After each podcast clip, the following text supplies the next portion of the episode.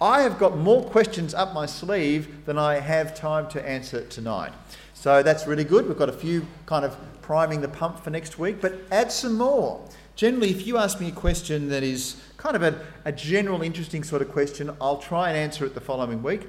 But if you answer, or I'll keep it up my sleeve, or if you ask me a question specifically on a question from the week before or on the talk before, I'll nearly always try and answer that the week straight after. That's the thinking. And so we kick off with this one, and that is related to Jephthah. And the first one, question one, is this Since Jephthah was foolish to make his oath, why did he still keep it instead of admitting his folly? Well, as you heard last week, Jephthah made an oath to God that if he won the battle, he'd sacrifice as a burnt offering the first thing that came through the door when he got home after the war. And it turned out to be his daughter, his one and only daughter. It was a stupid oath he didn't need to give because it was already very clear that the Lord was with him and he was going to win the battle. And so you wonder why he didn't just say to God, Listen, God, I didn't kind of expect this. Um, it's a foolish oath. I'm sorry I made it. Um, can I just sacrifice a lamb or a bull instead? Well, it turns out he actually could have said that. Um, in the Bible's teaching, in Leviticus chapter 5, verse 4, it says, Suppose you make a foolish vow of any kind, whether its purpose is for good or for bad. When you realize its foolishness, you must admit your guilt. When you become aware of your guilt in any of these ways, you must confess your sin. Then you must bring to the Lord as a penalty for your sin a female from the flock, a sheep or a goat. This is a sin offering with which the priest will purify you from your sin, making you right with the Lord. So he could have done it. How about I didn't know, I learned that this week. You see, he could have done that, but why didn't he?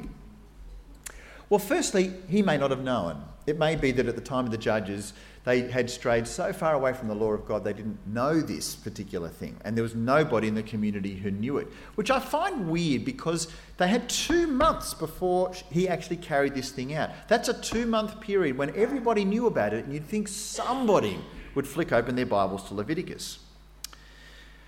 Or perhaps it's the fact that he didn't want to do that because it meant that he had to show everyone he was foolish and he was sinful and that he'd made a rash vow. Maybe it was because of his pride. And he was such a proud man that he couldn't say he was wrong. Who knows? But the question number two is related to this is why didn't God provide an animal for Jephthah instead of his daughter? Because that would have been easier. Well, we don't know God's mind in this particular incident, do we? Uh, but it seems that God did not choose to re- rescue Jephthah and his daughter uh, because of Jephthah's foolishness and pride. You know, uh, it means that it's in God's word for us today as a warning for all time not to make rash promises to God and to be prepared to acknowledge our foolishness and guilt when we make a mistake. Question three. If a spouse leaves the marriage without mediation, should the deserted spouse seek to negotiate? Uh, this is a complex issue and deserves a much bigger answer than this, but the principle is that we want to do all we can to safely keep marriages together. Uh, if it is safe to do so, the deserted spouse should continue to try keeping the marriage together until it comes to the point that the spouse who left divorces her or him. Uh, they are solemn vows before the Lord. And where there's the offer of repentance and forgiveness, there is hope. Uh, but let me again say that this must be done safely, especially when it's in the context of existing abuse in relationships. And if you want to talk to me more about this, please ask another question and I'll follow it up next week or come and chat to me because, as I said, it's a big and complex situation. Question four If someone bullies you, should you negotiate or retaliate? Well, generally speaking, retaliation is out of the question. Jesus said we should love our enemies and pray for those who persecute us. We should turn the other cheek. Uh, now, that said, it's not always possible to negotiate with a bully, and you, you may need to enlist some extra help to try and help this bully realise they've got to stop. So, if it's at school, it'd be a teacher. If it's at work, it may well be a supervisor or whoever. Uh, in the end, we should pray that the bully realises that they're doing the wrong thing and then that they should stop, repent, and change their behaviour, because that's really what we're wanting. Three to come. Question five What happens to Christians in the time between when we die and when Jesus returns? Some people say that there is such a thing as soul sleep. Anyone ever kind of heard that expression before? It's a, it's a way to describe kind of like the moment that you die, you go to sleep, and the next thing you you realize when you wake kind of wake up is when Jesus returns to judge everybody. That's what soul sleep is called. I don't think that's the case personally. See, Jesus told the criminal on the cross that today you will be with me in paradise.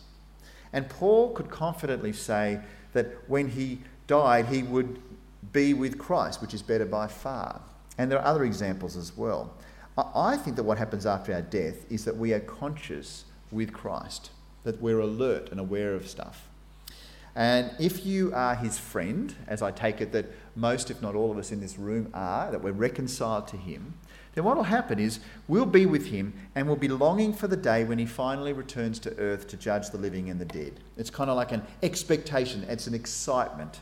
It's going to happen soon, and so there's joy and there's peace and there's no more pain, but there's a waiting for that final moment. And likewise, those who are enemies with Christ will be saying, Oh dear, judgment is coming. I made a very, very bad mistake, but I know I made that mistake and I was wrong. And they will wait for that judgment. Now, there are different views about this so called doctrine of the intermediate state and uh, different views amongst Christians. In the end of the day, it doesn't matter too much because if you're friends with Jesus, then whatever happens after you die, it's going to be good. Don't worry about it. But this is an interesting thing to ponder, isn't it? And uh, certainly it's, uh, it's, it's good to be thinking about things when it comes to the last days. Two to come. Why is it so hard to forgive people when they say sorry but keep doing the wrong thing? Uh, it's because when someone says to you, I am sorry, then there is a cost when you say to them, I forgive you. Uh, I, we, we try and tell our kids and others that, that when someone says to you, I'm sorry, that you don't just say, Yeah, don't worry about it. Uh, I think the right response Christianly is to say, I forgive you. Uh, it's a bit more costly.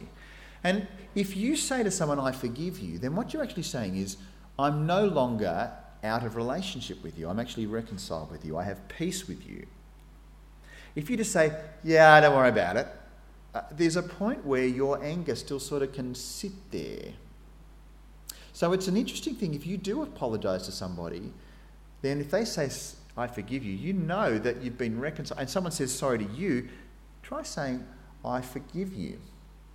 So if you do that and then they hurt you again, then you think, that was costly for me to say, I forgive you. And then they do it again, then they do it again, they do it. So why is it hard to forgive people when it's because it's costly and it hurts? And it gives us a bit of a picture of what it means for God every time we say, I'm sorry, I'm sorry, I'm sorry, I'm sorry, I'm sorry. And finally, what do you do if your friend shuts you down when you try and talk to them about God? Well, keep praying for them and don't give up. Don't stop. Uh, you know, the only reason that I became a Christian is because of a supernatural event where God opened up my eyes to see that the truth of the gospel was true. You see, by default, I have a hard heart. We all do. Nobody is able to turn to God naturally.